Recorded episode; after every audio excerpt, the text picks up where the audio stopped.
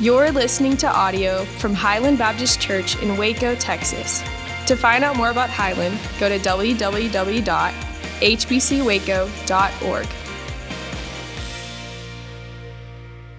You can be seated. I don't want you to have to stand for this 45 minute sermon I'm about to preach. We're, we're in a series right now uh, called Christmas Past, which is taking us on the, us on the other side of, of Christ's birth from where we presently are. So we're looking at the events, the, the prophecies, the, the, the foreshadowing, the details that are laid out in the Old Testament that's preparing us to, to see once again that the promised one has come. Who is Christ going to be? Who is this Messiah going to be? What is he going to accomplish on our behalf? So, if you would, would you turn with me, please, the Old Testament book of Micah, the small book of Micah. I'll give you about 10 minutes to get there. It's found in the Old Testament. It's Jonah, Micah, Nahum. It's seven books from the end of the Old Testament, if that helps. And so if you want to find Matthew and just hook a left for seven books, it's one of the minor prophets. Uh, minor, not because what Micah said was of minor value or inconsequential. In fact, the exact opposite. But the length of the book is, is short as compared to the major prophets of Jeremiah and Isaiah and Ezekiel and, and Daniel. Uh, Micah is writing this about 600 years before the coming of Christ, and so 600 years before that first Christmas. And remember, prophets are, are the mouthpieces of God speaking to the people of God. Let me give you a little context of what's happening here in Micah, maybe to give some of y'all even more time to find the book of Micah. Uh, the book of Micah is not chronological like a lot of the, the, the prophets. Uh, so it's, it's, not linear. He does not write in a linear way that we're so accustomed to here in the West. In fact, he kind of cycles through the same two topics, but he does it three times. So he prophesies over the course of 50 years, Micah does. And in that 50 years, he basically preaches three sermons over and over, three mini sermons inside the 50 years that he has. And he has the same outline for all the sermons. Sermon number one is judgment and hope.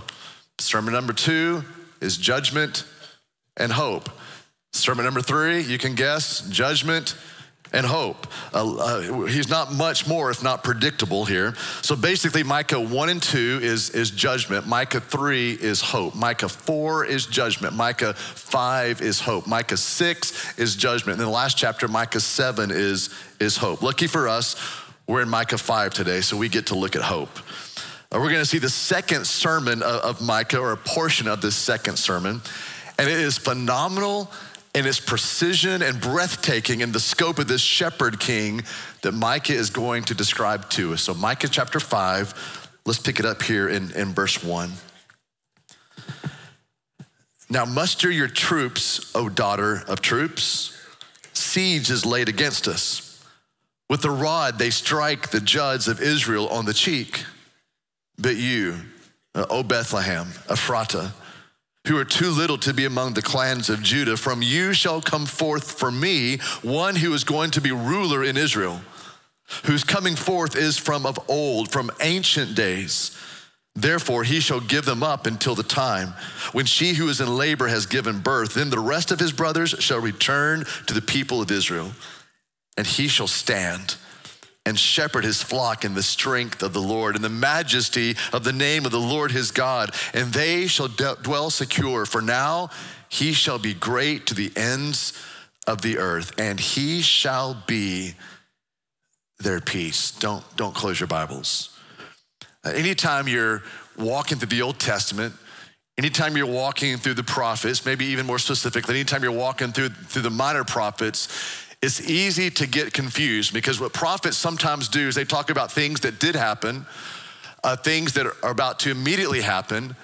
Then they talk about some things that are going to happen in the future, but at the same time, they may be talking about something that's going to happen in the kingdom of God on the new heaven and new earth. And so it's kind of hard to kind of follow them sometimes. And so this is a, a good thing maybe to write down or to remember. We lose our way around the Old Testament if we take our eyes off of Jesus because all the Old Testament is pointing us to Christ. All the Old Testament is about Jesus. I mean, the Old Testament can be complicated at times. It's not incomprehensible, but sometimes it requires like several layers of, of looking deeper and deeper. But if you read the Old Testament just for history or just for culture, or just for poetry or just for epic stories or literary purposes or, or, or mere human narratives, then you've missed the entire essence of the Old Testament because really the entire Bible is about Jesus. In the Old Testament, Jesus is predicted. In the Gospels, he's revealed. In Acts, he's preached. In the epistles, he's explained. In Revelation, he's expected. So we must keep before us at all times when we're in God's Word, as we walk through Scripture, especially the Old Testament, we need to fix our eyes on Jesus and even ask ourselves, where is Jesus on this page? Where is Jesus in, in this story? So let's see what's happening here in this passage. Let's see what God would show us today in this passage. So, verse one, Micah chapter 5, verse 1 foreigners have besieged Jerusalem. They have surrounded Jerusalem. Thus, she needs to rally the troops, you see there. And for you to know, the rallying or the mustering of these troops is going to be to no avail. The siege here is the siege by Nebuchadnezzar. The Babylonians have come. And the king of Judah at that time is Zedekiah. And so, in fact, the, the judge that's referenced here in verse one, the judge of Israel, is referencing to, to the king, the king Zedekiah. It says here that, that, that, a rod would, would strike him on, on the cheek, and certainly that, that happened. The Babylonians uh, captured Zedekiah's two sons as they were fleeing. They made all the way to they made it all the way to Jericho, and they were killed by the Babylonians. The Babylonians captured Zedekiah, they, they gouged out his eyes, that they, they put chains on him, and they led him back to Babylon where he would die in prison. Uh, we have all of that because of Jeremiah chapter 52 tells us that entire story. So it's a very humiliating defeat that the nation of Judah cannot defend herself. They have to wonder at this point, God, where are you? Uh, where, where are your promises? Where's your hope? You told us that we would be your covenant people. Verse two, very first word, but. Such a powerful turnaround word in the middle of humiliation, in the middle of defeat, in the middle of death. And here comes the hope. But you, Bethlehem, Ephratah. Now, this might be a surprise to some who were hearing this sermon because they thought that everything good was going to come out of Jerusalem. But here's Bethlehem, a little Bethlehem. There were actually two Bethlehems some scholars actually think that there are three Bethlehems. And Bethlehem Ephratah was the smallest of the two Bethlehems we know of for certain, and probably was even smaller of the, of the third one that they're guessing about. But this is where King David was born. The only significance to Bethlehem Ephratah was that King David was born there, a shepherd and a king. And now out of Bethlehem, Micah says, would come one who would rule, but this ruler would be eternal. So Micah is not speaking here of some mortal man, some mortal king. No, this ruler would be the ancient of days. This is what it says in verse two, or if you will, older than all the days themselves. There's no one else in, in history that fits this description outside of Jesus Christ. A, a ruler with no beginning, a ruler with no end. There was never a time when Jesus was not. So, if you're taking notes, you can write this down as we prepare our hearts for Christmas. Jesus has existed eternally. He simply came to us at Christmas. So, Jesus has always been, we see this description here in verse 2 of chapter 5. He is the one who has been from the very beginning. He has no beginning, he has no end. He is, he is beyond the ancient of days. So, Christ has always existed. He simply came to us at Christmas. So, in 15 days, when you wake up on that Monday morning, on Christmas morning, don't just celebrate the fact that, that a baby came, celebrate the fact that the ruler of the universe came.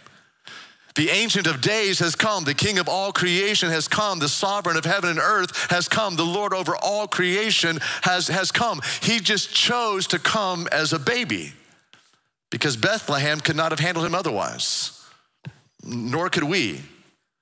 We would not have known him if he would have come in all of that glory. We not, would not have wanted to approach him if he came as the sovereign of heaven and earth, the, the, the king in splendor. Instead, he came as a baby.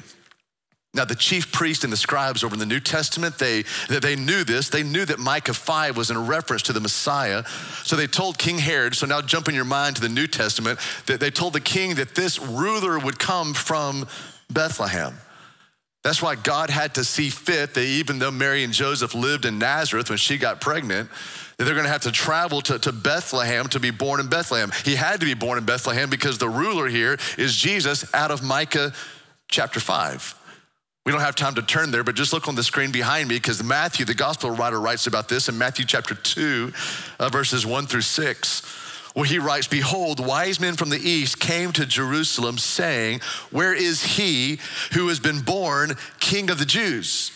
For we saw his star when it rose, and we have come to worship him. Verse 3 says, When Herod the king heard this, he was troubled. Of course, he was troubled. Why was he troubled? Because there's now been born a king of the Jews. Not just that, he has his own star. We saw his star when it rose. And now these wise men, these men of wisdom, these probably political diplomats, they have come now to worship him. And so the, the king is very troubled, but not just the king. It says here in all of Jerusalem with him. So Herod, assembling all the chief priests and the scribes of the people, he, Herod, inquired of them where the Christ was to be born. Listen to what they said. They told him in Bethlehem of Judea, for it is written by the prophet, and you, O Bethlehem, in the land of Judah, are by no means least among the rulers of Judah, for from you shall come a ruler who will shepherd my people, Israel. And it wasn't just the, the chief scribes, it wasn't just the, or the, the, the, chief priests and the scribes who knew this, it was also the understanding of, of the people there in Israel. Look on the screen again, John chapter 7, verses 40 through 42. John writes this When they heard these words, what are the, these words? Jesus had just said, I am the living water. And if you, if you come to me, you'll never thirst again. When they heard these words, some of the people said, This really is the prophet, capital P. This is Elijah. Others said, no, no, this is the Messiah. This is the anointed one. This is the Christ. But some said, isn't the Christ? Is he, is he really to come from Galilee? Because they knew that Jesus had come from Galilee. Verse 42, this guy gets it right. Has not the scripture said that the Christ comes from the offspring of David and comes from Bethlehem, the village where David was born? So both the leaders and the people knew that Micah chapter 5 predicted the coming of the Messiah, the ruler who would be the king over Israel, but oh, so much more than just the king in Israel. Verse 3 is kind of interesting. He shall give them up. Uh, this is God giving over his people in, in judgment. This is God's covenant people, the Jews, being given over because they were disobedient. But once Christ is born, see this in the middle of verse three, once she who is in labor gives birth, this is speaking of Mary, this is speaking of the virgin, uh, there will be a merciful invitation to come back to God now through this Christ. In other words, verse three, the rest of his brothers will return. Uh, this is Micah's way of saying that many in Israel, many of the Jews, many of God's covenant people, they will come to this Christ. Now, Paul says the exact same thing over in Romans chapter 11, verse 26, that Israel will be saved. Then in verse 4, we get, I believe, one of the most descriptive, most powerful pictures of this coming Christ. Uh, let's see four things. Some of you note takers here today, just be ready for four things. Four things here that I pray will, will stir your affections for Jesus as we prepare our hearts for Christmas. And so we can rightly celebrate the reason for Christmas that, that a shepherd king has come. First thing we see in verse four this king shall stand and will shepherd his flock. This king shall, shall stand and will be a, a shepherd. You know, most kings in those days, you can probably picture this in some movies that you have seen before. Most kings in those days, they, they were lying around. They, they, they lied around waiting for people to serve them. Uh, they weren't standing, they were seated or they were reclining and people would come to them and make requests, or they'd bring food to, to, the king, or the king would summon people to them and they'd walk in and he'd be seated on his throne or, or reclining at, at, a table. But that's not the picture here of, of, of Christ. The, the, the, Messiah, this coming king, won't, won't lie around waiting for us to serve him. No, he'll be standing. He, he's alert. He's working for those who trust him as, as shepherd. He will not leave us to find our own food. Instead, He will lead us to, to green pastures. He will lead us beside the still waters. There will be no unmet need in this Messiah, in Christ Jesus. So he's the almighty king. We see this here in verse four. He, he's standing over, over the universe, but he's also the tender shepherd standing over your heart and standing in, in the midst of our lives, leading us and guiding us and nurturing us, caring for us his sheep. Uh, this, is, this is a good thing to remember, Highland family, brothers and sisters in Christ. Our role in Christianity is not to be the shepherd, our role is to be the sheep. to, to trust the good shepherd as he leads us throughout our lives. The second thing we see here in verse four is this king shall rule in the strength and in the majesty of the Lord. In, in the strength and the majesty of the Lord his God. Now, in your Bible, the word Lord should be all caps, uh, which is the name Yahweh.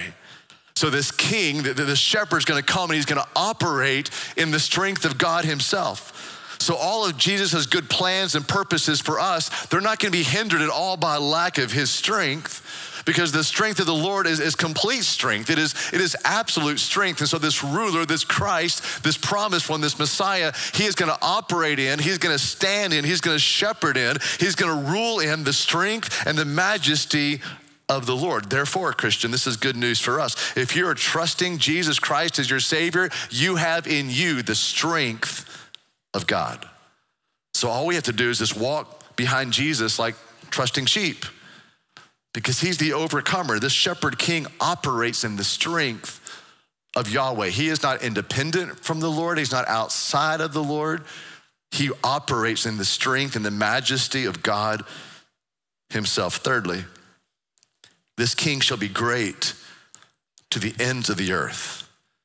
And do you see this in verse four? For now he shall be great to the ends of the earth. In other words, this coming Messiah, this, this coming king was not just a tribal king uh, not just a king for the people of Israel, he'd be the king over every other king. He would be the Lord over every other Lord, and he would be great to, to the very ends of the earth. So, not just great in Israel, not just great in, in Judah, but great in, in all of the, of the nations. Uh, there would be no pockets of, of resistance that were unsubdued by this king.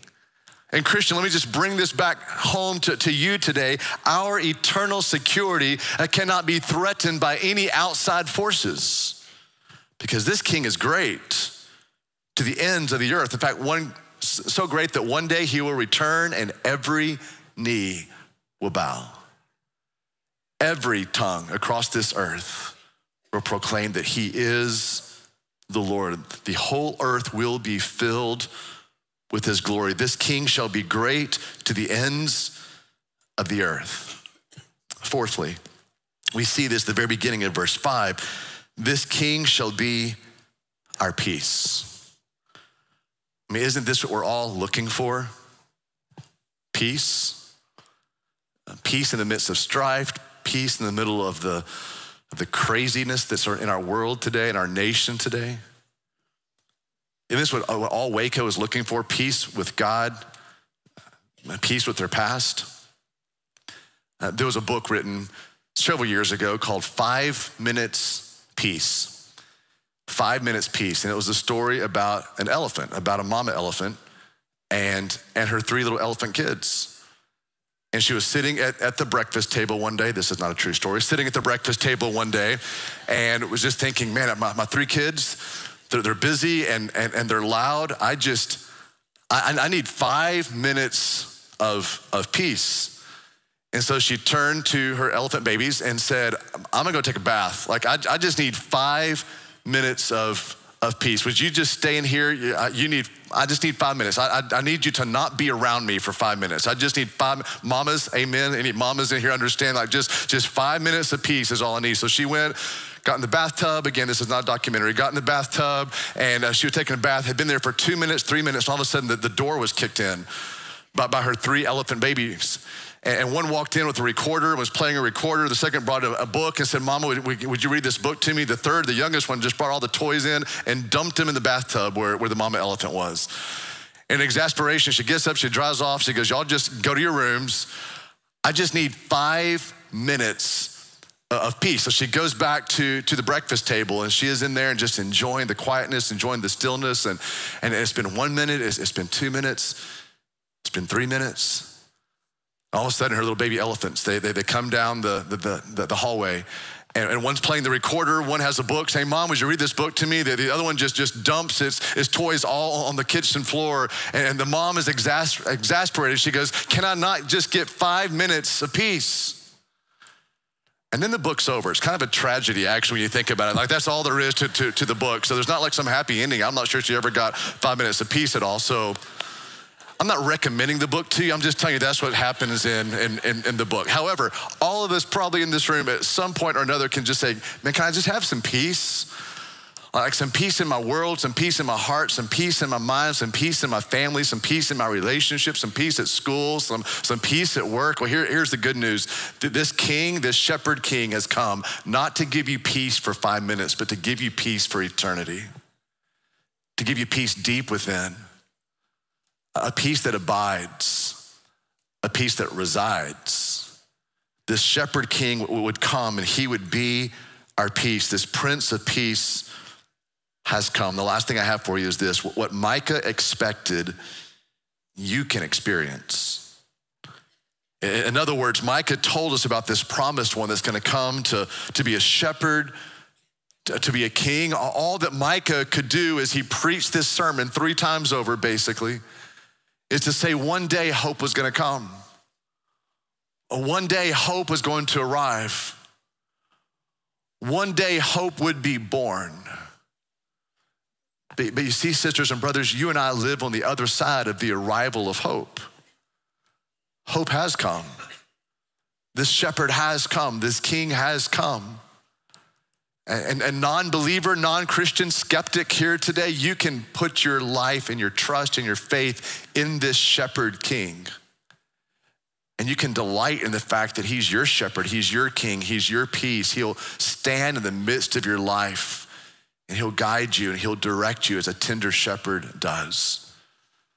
But those who are in Christ Jesus today, I've got great news for you. You can delight even in this Christmas season that the King has come and this shepherd lives within you.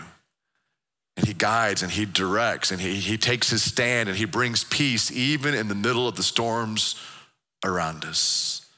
This is our King our King and our Shepherd has come. Would you stand with me, please, for us to pray together? Father, we thank you for, for Christmas past, for the expectation that, that Micah and the people of Israel had for a promised one, a Messiah, a shepherd king who would come and would take his stand and would shepherd his people that his name would be great to the ends of the earth, and that he would be our peace, even in the middle of distress and, and death and judgment all around. Christ, you are our peace. But you are our peace because you are our King, the ruler of all, the ruler over all, not just a tribal king in, in Israel, but the king to the ends of the earth king over our lives, the king over our situations. And so we praise you today as king. We thank you today that you're our shepherd and that you are our peace. In the name of peace himself, this king, this shepherd who has come for his people, we pray. Amen. So we're going to sing a, a, song of celebration, a, a song of joy of this shepherd, this king who has come. And the invitation uh, for you is if you want to come and just leave your seat and come and kneel here at the front and maybe lay some things before this king. Maybe ask this shepherd to, to guide your heart. Uh, you don't have to come forward, but something about kneeling before this king and, and having other people come and pray over you and pray, pray for you and, and partner with you in prayer. We have some staff members that will be at the front as well. If you today want to give your life to this king, surrender your life and your heart to this king, to this shepherd who loves you, uh, you can do that even today to believe upon this king for life. For many of us today, let's just take this opportunity to, to sing to this king together. The king who has come, who has arrived to, to shepherd our lives and to shepherd our hearts. Let's sing, and won't you please come?